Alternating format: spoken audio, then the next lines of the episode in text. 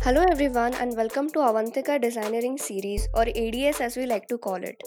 Every week on Wednesday we feature design and technology leaders who share their professional journey, their thoughts on their domain of work and designeering where the world of design and engineering meet.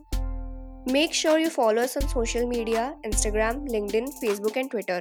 And with that, let's continue with your show.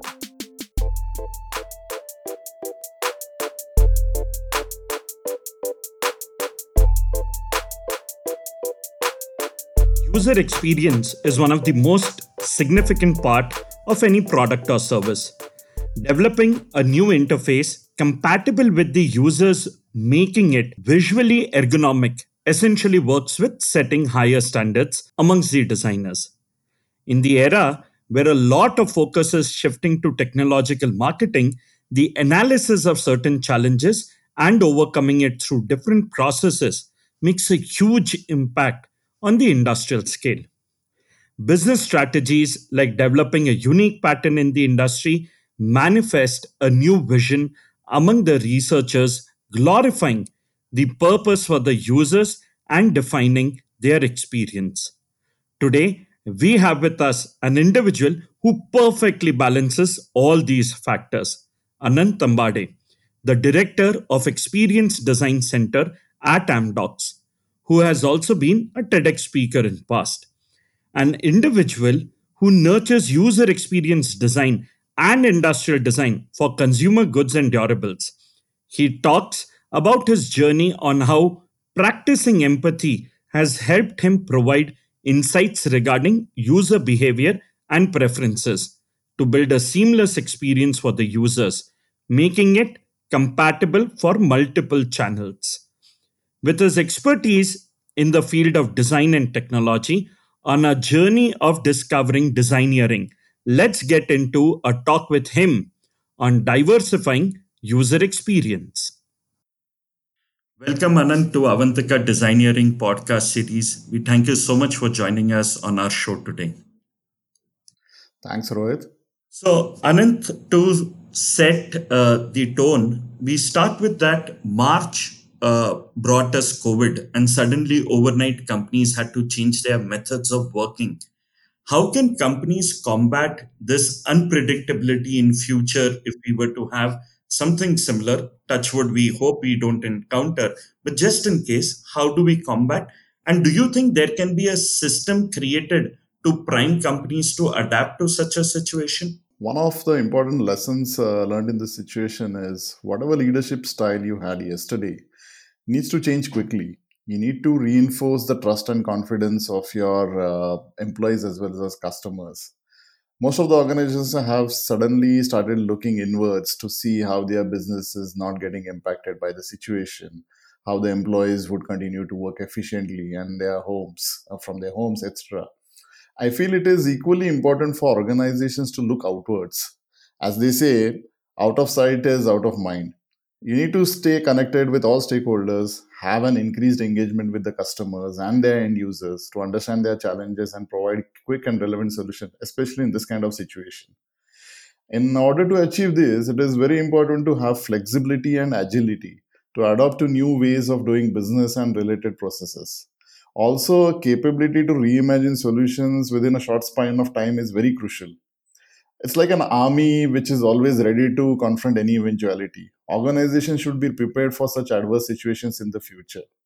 This should be an evolutionary process, but it needs to seek insights from inside and outside the organization to make it robust. This is how I feel, you know, we would be able to combat any kind of future situations we might face. So, moving from COVID to your journey, uh, Anant, in fact, you graduated as an architect and then moved on to study at NID. Uh, you, you started your professional journey from being a trainee at VIP and now the director, experience designer, um, uh, experience design at Amdocs. How meaningful this journey has been, and can you run us through the last two two and a half decades of your of your professional journey? Yeah, this has been a very interesting journey, and I would want to start by uh, you know explaining how John Maeda defines uh, the design professions to two categories. One is the classical design, and another one is computational design. I've been fortunate to learn and practice both. Early part of practicing classical design as an architect and industrial designer, and also currently as a computational design profession, which is popularly known as UX design. The significant difference between these professions has been the time and cost of iterations. As an architect or an industrial designer, you have to do maximum iterations of your design in the formative stages before a building is built or a mold for the product is getting created. Any changes beyond the design stage takes a lot of money and time. But in case of UX design, since the time required to change the code of the interface is small in terms of time and money, it is done frequently. I believe that each stage in the software development lifecycle should be diligently completed and ensure that every release is not half-baked product, which uh, whose success relies on the next release. Another important lessons I've learned is that as a designer, the most important job we need to do is to provide solutions to any problem. To do this successfully, one needs to start by asking the question why at all stages of design right from the design brief to the user research and usability testing. Unless you have uncovered the real problem of the users or the business, your solutions will never be relevant or successful. This all these learnings have been significant throughout the last two and a half decades for me, and I do continue to explore these domains uh, to their depths as well as to the width. And I believe that you know, from the profession as an architect to the profession of a UX designer, I do impact uh, lives of people through my designs as well as the solutions we provide. As an UX designer, you get the capability to solve issues for millions of users as compared probably to an architect who would sound you solve it for thousands of users. So this is quite a huge responsibility, and which is I'm enjoying being for the last two decades. So, Anant, there's a, a, very interesting question that comes, and especially something that you've also been doing. You've been a TEDx speaker also. So, while our country is moving into a different phase in the pandemic, we see multitudes of speaker events and podcasts like ours as well. What is the future of speaker events in the post COVID world, according to you? I must say that the future is definitely bright, as this is the best or mode of sharing knowledge to the whole world. It started a decade back with TED Talks, and the tremendous success of this concept has led to multiple platforms which allow people to connect and share ideas. I think the key to the success of future speaker events is the quality of content and production. Another important aspect to consider in online events is the possibility to allow interaction of the audience with the speakers. I see that you know people ask more questions online than in a face-to-face situation. This is a very important aspect to gain insights and knowledge about a particular subject. One important indicator of effectiveness of consumption of content online is the trend of recording physical events and providing the audience of the same on the portals which are being created for these uh, uh, events, the physical events which happen uh, usually. Attending a conference or listening to a podcast is reading. It's like reading a book for the first time. But with a podcast, you get a chance to add this book to your library as it will always be available for future reference. Hence, I say podcasts and similar online events are here for a long haul, and we should maximize its benefits and uh, the the kind of uh, you know usage which is being done by people by offering multiple subjects and you know a spectrum of uh, topics which people would want to hear about and want to discuss about. I'm sure this is going to continue and is going to increase a lot in the coming few years. Wow, that's that's really an interesting take of how you look at podcasts and um, how you draw parallels with books. So that's interesting. Moving from uh, you know your journey to your workplace, which is you know at Amdocs you have a 90 plus team members in the Amdocs Experience Design Center, and the beauty was that in the last two two and a half months, uh, all of you kept following the processes uh, and and you know managed your work even during the challenging pandemic times. How do you manage to conduct user research from home? Exactly. So it's definitely been a challenging situation to start with but uh, i believe that tools are the key when we are working remotely across the globe. For communication and conferencing, we have leveraged Skype and Zoom. Also, Microsoft Teams has helped us integrate multiple project activities in one application. Actually, we at Amdocs use uh, UserZoom to conduct uh, remote surveys and usability tests. This is quite an effective tool when we would want to, you know, uh, conduct usability tests which are across geographies. Like sitting in India, you would want to do a usability test for a particular software which is being designed for UK.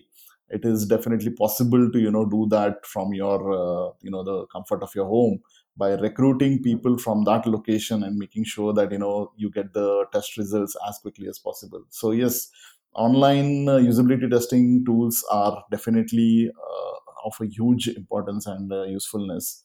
On the other hand in the recent times we also used uh, miro which is an online whiteboarding tool. It was effectively used for conducting brainstorming and data gathering sessions usually when you would do a research it is very important to meet the customers and the end users face to face and gather their insights or gather their understanding of how uh, they use the current system how they would want the new system to be.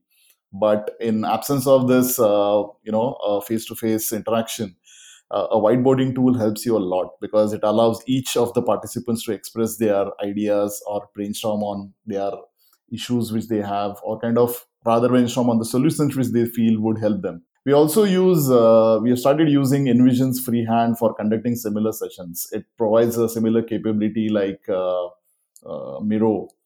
Uh, the key to effectively conduct user research remotely is to do meticulous planning, communicate accurately, and maximize the use of different tools to achieve the best results. Unless you have done all these three things, it is very difficult to achieve the best of the results of course one thing we do miss is you know the capability to observe the environment in which a user is you know conducting his daily tasks. So this is something which we miss but otherwise we've been successfully been able to capture all the tasks which a user is doing all the pain points he or she would be facing in their usual day-to-day activities. So it's been an interesting uh, journey but yes as i said tools have been very important and we have uh, leveraged them to the maximum to ensure that we do the research in the most effective way. Yeah, I'm sure in the last two months, I think all of us at our workplace, we've discovered various tools, various forms of engagement uh, with all sorts of stakeholders, whether it's been customers, whether it's been team members, employees. Um, and I think uh, it's it's a it's an exciting uh, change, uh, you know, out there including the fact that now our kids uh, study online through iPads and um, tablets uh, while sitting at home. Absolutely, yeah, it's, it's it's been a revolution that you know the way which we have been able to explore the possibilities. It's amazing. Having been such a big part in setting up the Experience Design Center, or uh, as all of you call it, XDC at Amdocs, how was it to creating experiences in the last few years? Where do you see the field going in the next few years as well? Experience design practice at Amdocs is now more than a decade old. In India, we started five years ago. The whole experience has been a great learning from various perspectives right from recruiting the best talent from the industry to establish a mature UX design process and embedding it into the engineering practices of the organization, which is usually a challenge. One of the biggest milestone for the team has been establishment of the design thinking methodology by the top management in every design and development activity of the organization. So when there is a buy-in at the top and uh, a, a, methodology like design thinking, if it is uh, driven from top to down, it helps a lot to you know um, improve the institutionalization of uh, design processes within the organization. In the past few years, the team has worked on multiple projects for clients across the world this provides us a unique opportunity to gain significant insights on user behaviors and preferences across different geographies.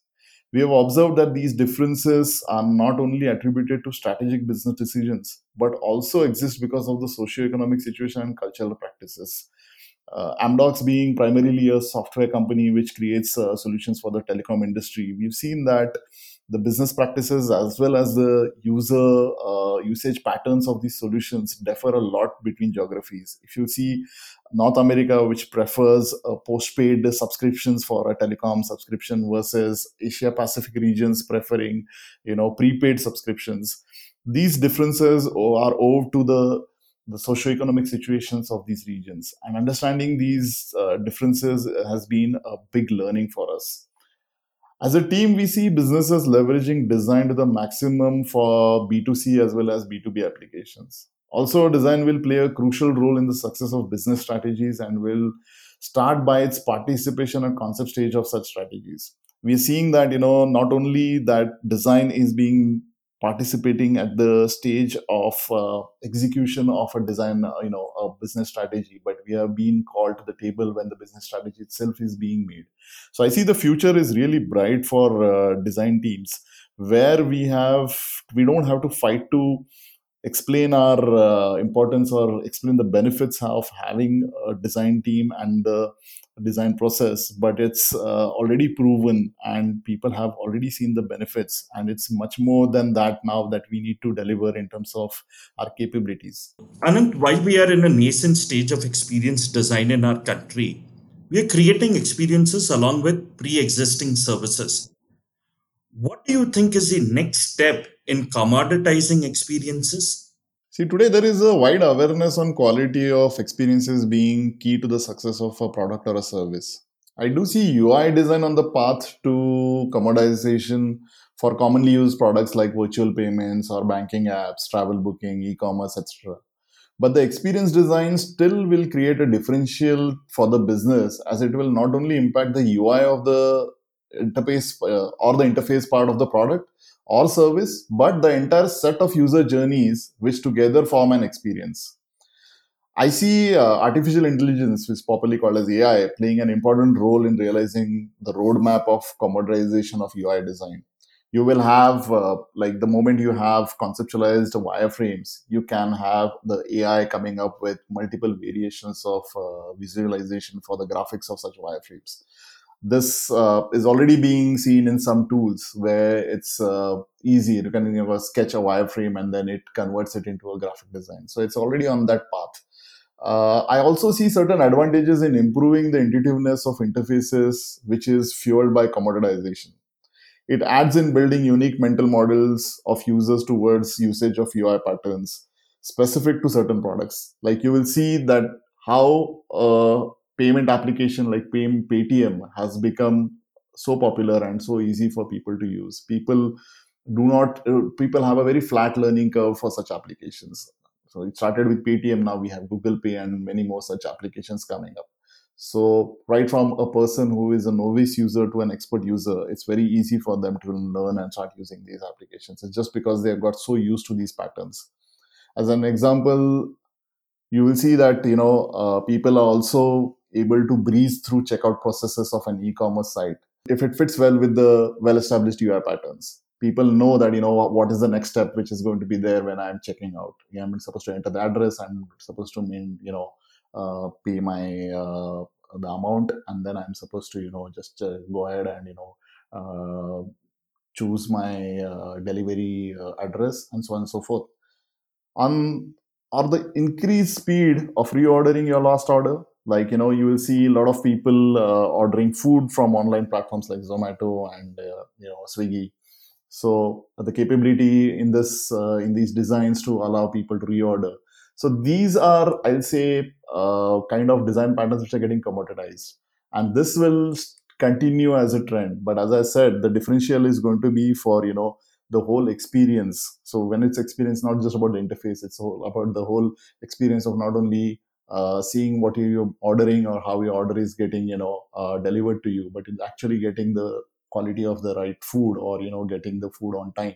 So these are part of experiences which have to be you know considered by businesses to be delivered to the end users. So anant with the example that you uh, you know just mentioned right now about digital payments and and the entire process one thing that comes to my mind is does over analyzing ever cause issues in creating experiences I mean, with so much excessive research that all of you do, does it confuse or deter the path towards the solution? Okay, I'll actually start by saying that analysis is important, but synthesis is valuable. Hence, I believe that the intent of the research should be well defined and established well before you create the research plan. As I said earlier, the why has to be known very clearly. When you have a clear objective established for your research, the subsequent goals fall in place. This ensures that you are doing the right research and analysis in terms of quality and quantity. Of course, overanalyzing the obvious does not lead to great insights. Also, wrong interpretation of analysis is a huge risk. Here, I would like to give you an example of research we were doing for a large home appliances manufacturer in Shanghai. The research team was uh, experienced in conducting research for websites or applications, but a research for usability of home appliances was a first for most of them. The design of appliances being tested had a new flat design language being introduced in the whole range of refrigerators, microwaves, and washing machine. During the test, it was observed that the test participants failed to identify position of the detergent tray, uh, which is used to you know add detergent uh, in the washing machine but they all loved the new clean design and once they were shown the how to operate the detergent tray they found it very easy the obvious analysis by the researchers was to point that the detergent tray design was faulty. But if you see the process of purchase and subsequent installation of a washing machine at home the steps to use it are as well demonstrated by the salesperson or the technician. And identifying or learning where to find a detergent tray was a one time information. As compared to the online world where there are pe- there are no real people who would you know explain you or demonstrate to you how to use uh, a particular screen or how to use a particular uh, you know uh, form. The severity of the issue of detergent tray was nullified with this insight.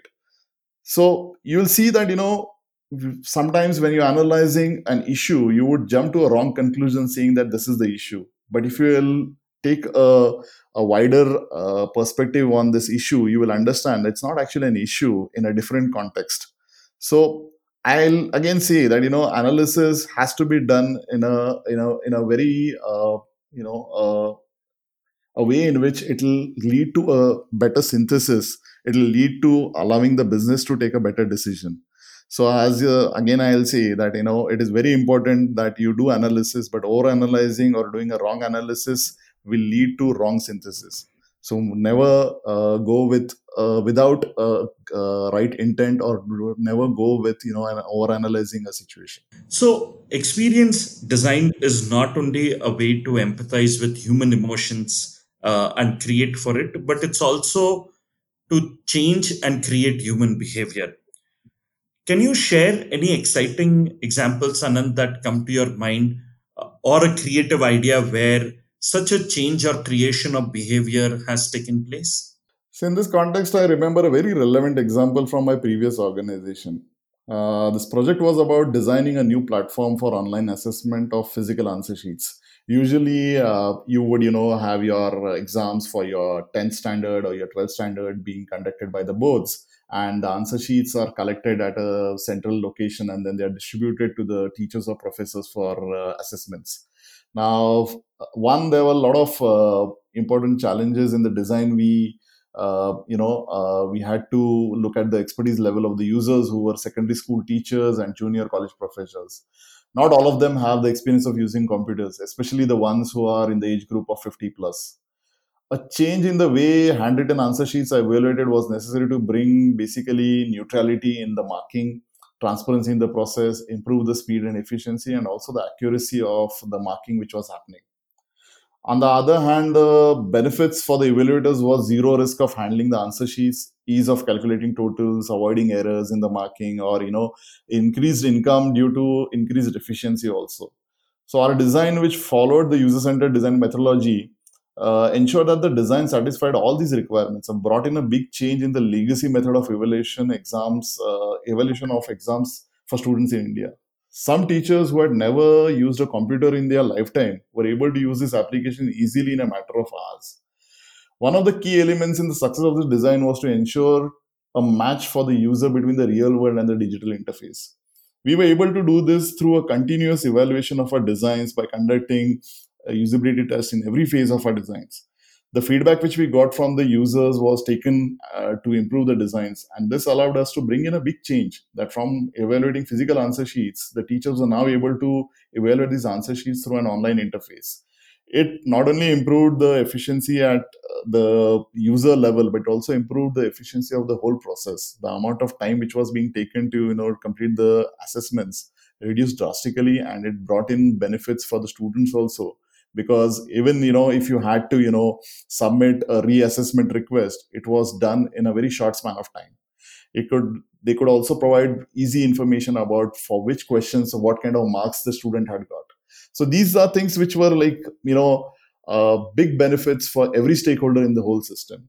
So i see that you know a design can bring many changes to various stakeholders which will benefit uh, to change the whole system. That's so relevant example uh, to my ecosystem and what we keep doing at Avantika uh, University. And um, it's interesting to hear uh, the entire perspective from that. You know, I would I would like to take another uh, example from you. I've heard this term uh, hyper intuitive user experience design, which builds human connections with its target audience. Can you can you tell us something about it and an example connected with this? Actually, it's funny. I feel there is no design which can be called hyper intuitive. I believe a design is either intuitive or non intuitive. Again, but uh, there is a noticeable difference in the way we are used to interfaces or affordances of common objects we see around us. You know, you see uh, the design of a hammer, a pencil, or door handle, or a chair. It's super easy to understand and it's effect and it effectively takes into consideration the product semantics which is necessarily the understanding of symbolic quality of man-made forms in the context of their usage and application. Also, you will notice that the number of functions supported by these objects are minimal. Most of the digital products we design today are loaded with features and functionalities. I believe the higher the number of functions, the lower is its usability. My favorite example of intuitive interface is Netflix. This product comes with minimal functions and delivers a consistent and qualitative experience to the end users. The high focus on user of this service is seen in the statement by the CEO, Reed Hastings. He says that what is the biggest competitor for Netflix? He says it is sleep. So you understand that you know the it, they have a very sharp focus on what the user needs are, and accordingly you know deliver only for those user needs. We face a big challenge of feature creep in most of the products which are being designed and developed. There are features which are getting added month over month if we try to analyze that why a feature is needed first rather than you know designing how this feature is going to be it will allow us to make the products better than you know just you know making more and more features on those products. So i feel that the intuitivity again i'll say is totally dependent on the number of functionalities and features you have versus what the number of function features are actually needed. So, Anant, with technologies becoming more and more uh, pervasive, purposefully designing our every experience is becoming increasingly very common. So, to which extent does our culture impact our design practices? It's a very interesting question. See, we are culturally conditioned to think of uh, others' needs and not just our own. This is especially, uh, you know, important in the context of Indians. We are brought up in a culture where we are attuned to the needs of others, be it family, community, or group of friends. I think that inherent attitude contributes to making an empathetic designer, enabling user-centered design thinking. An excellent example is how we plan the food menu for a marriage if there is a marriage in the family there is a considerable uh, you know planning which goes into what kind of menu is going to be served in uh, the marriage so we have consideration for different groups of people who will be attending this marriage. In case there are people who might be observing a fast on that day a separate set of dishes would be cooked for them. This is the most important capability as a ux designer you know which is important to understand you know uh, what are the uh, needs of other people what you know how do you empathize with their needs and make sure that you know it is uh, you know catered to through your design. Another interesting aspect while we are talking about technology is the multi platform integration, which is a trending buzzword in the industry. Voice user interface, a tactile interface, and many more such examples are forming intuitive user experience design, especially how they are embedded in the product functionality. How can a company ensure a seamless experience between all these interfaces, Anant? multiple platforms or channels are intended to provide a seamless experience to the users the key to providing a great experience in such a scenario is the ability to provide an uninterrupted journey for the user to complete a task while using multiple channels uh, imagine for an example that you would want to purchase a postpaid plan now you would want to you know uh, buy a new plan for yourself, you would go to probably the uh, you'll do a Google search. You'll find you know which are the telecom uh, companies which are offering these different subscriptions. You would choose one of them. You would probably filter down to a particular plan which you feel is you know very good for you, and then you might not you know continue your journey of you know completing the whole process. So the next day you go and uh, you know uh, go to the retail store of this organization, and there you tell them that you know you had seen some interesting plan. If you would have uh, you know searched for this plan you can actually start your journey from where you left from the online portal because the online portal would have captured your email id and with that reference the retail executive will be able to find out what was the plan you had searched for and where were you in the last step of this particular process. From there you can continue onwards from there where you can even probably if you you know discontinue this process where it's about you know deciding how would you want to pay for this whether you want to pay in cash or you want to pay by card and then later on you go home and you again call the call center of this organization and you tell them that you know i had chosen a plan. I had gone to the retail store but i configured it to my needs but i would want to now complete the purchase. You can continue that journey from the call center itself. This is an experience which has to be delivered to the end user uh, we at Amdocs, we make sure that this seamless experience is given through an omni-channel solution. So where the same database is available for all these three channels and which ensures that a user doesn't have to, you know, go through the same process again and again even if he's approaching a different channel. You know, organizations must ensure these uh, expectations of uh, the users are, uh, you know, uh, completed uh, with a, consistently and they are barrier free a key to keep these experiences seamless is to avoid the design and development of each of them in silos. Large organizations today are plagued with the habit of working in silos. Design can be the best integrator in such situations by providing a concrete roadmap for design and delivery of experiences to the end users. Hence, I also see a changing role of UX design in organizations for just providing designs, from just providing designs for new features to designing the roadmap of the product's features. They are starting to play a crucial role in the product management domain. So I see that you know we are influencing uh, not only uh, contributing, but we're also influencing the whole process of providing these experiences across uh, different channels. You know, Anant, there are times when, while you were giving that example, uh, what immediately flashed my mind are these uh, tech, uh, you know, sci-fi tech films, Hollywood films where all all of those processes are uh, you know running so seamlessly. So it's it's very exciting to hear some of these things. So while we talk about technology uh, anand at avantika we designed a term called as designeering.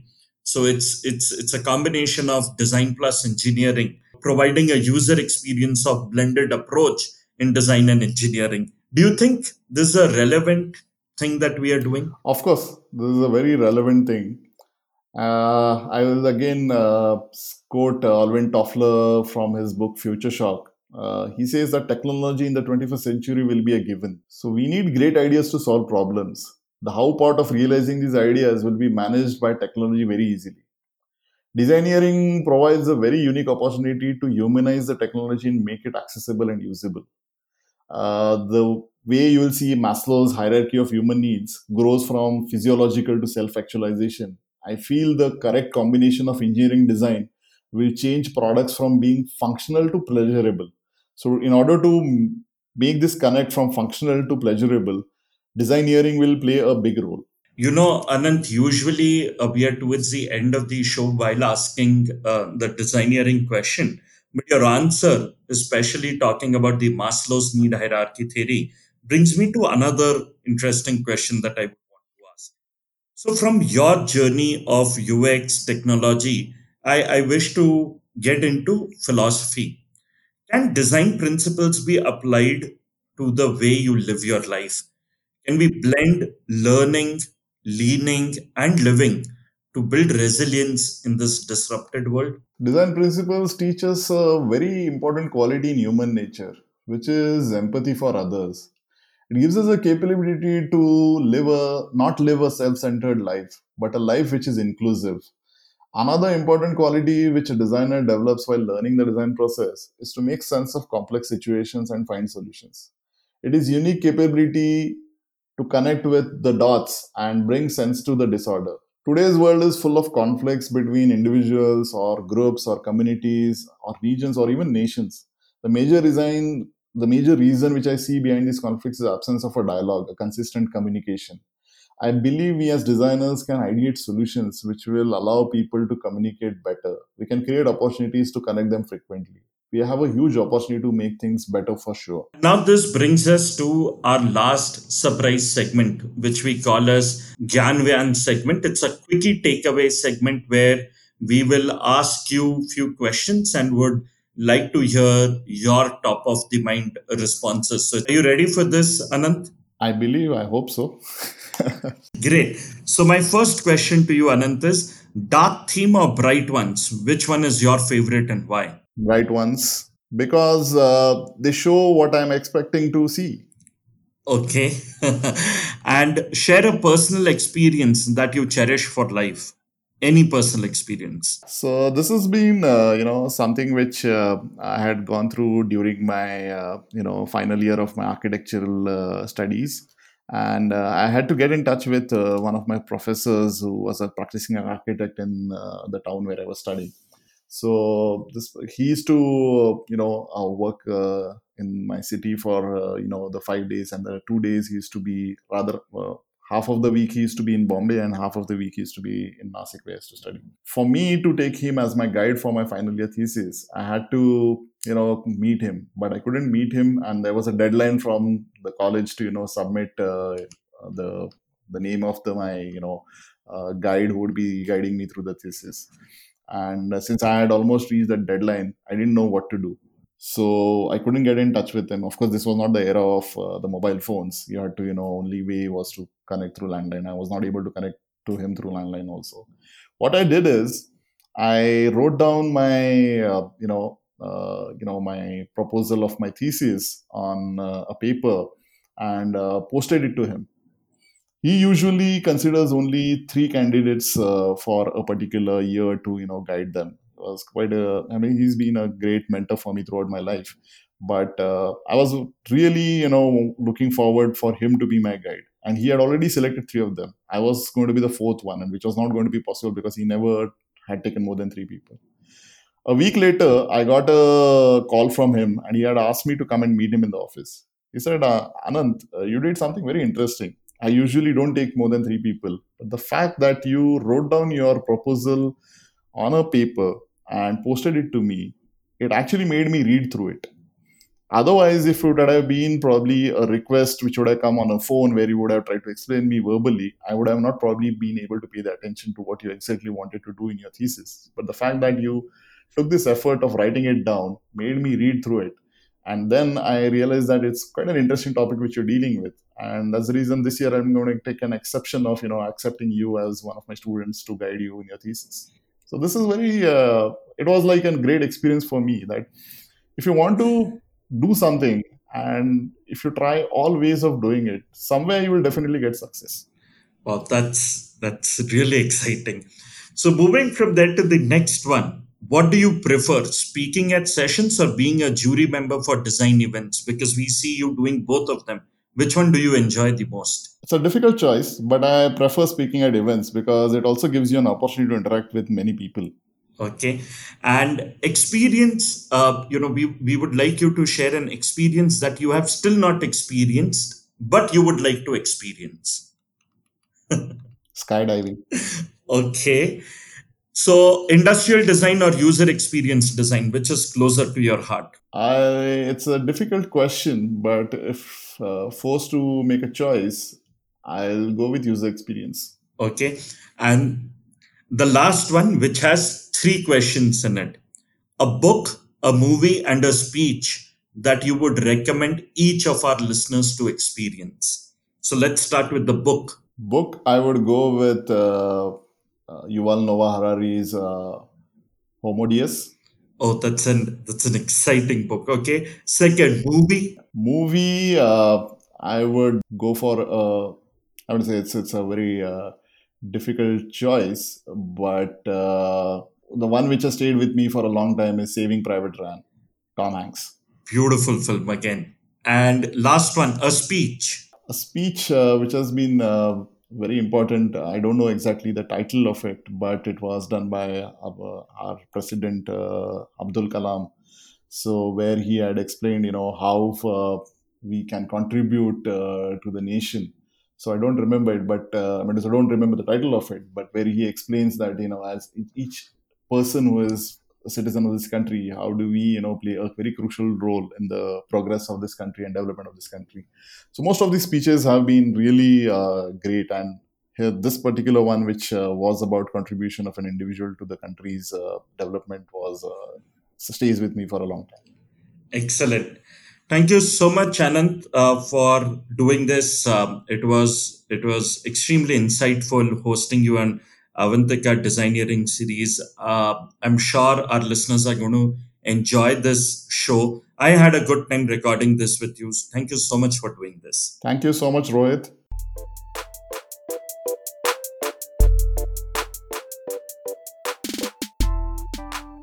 Hey there, we hope you enjoyed our show. Do write to us on ads at the rate avantika.edu.in.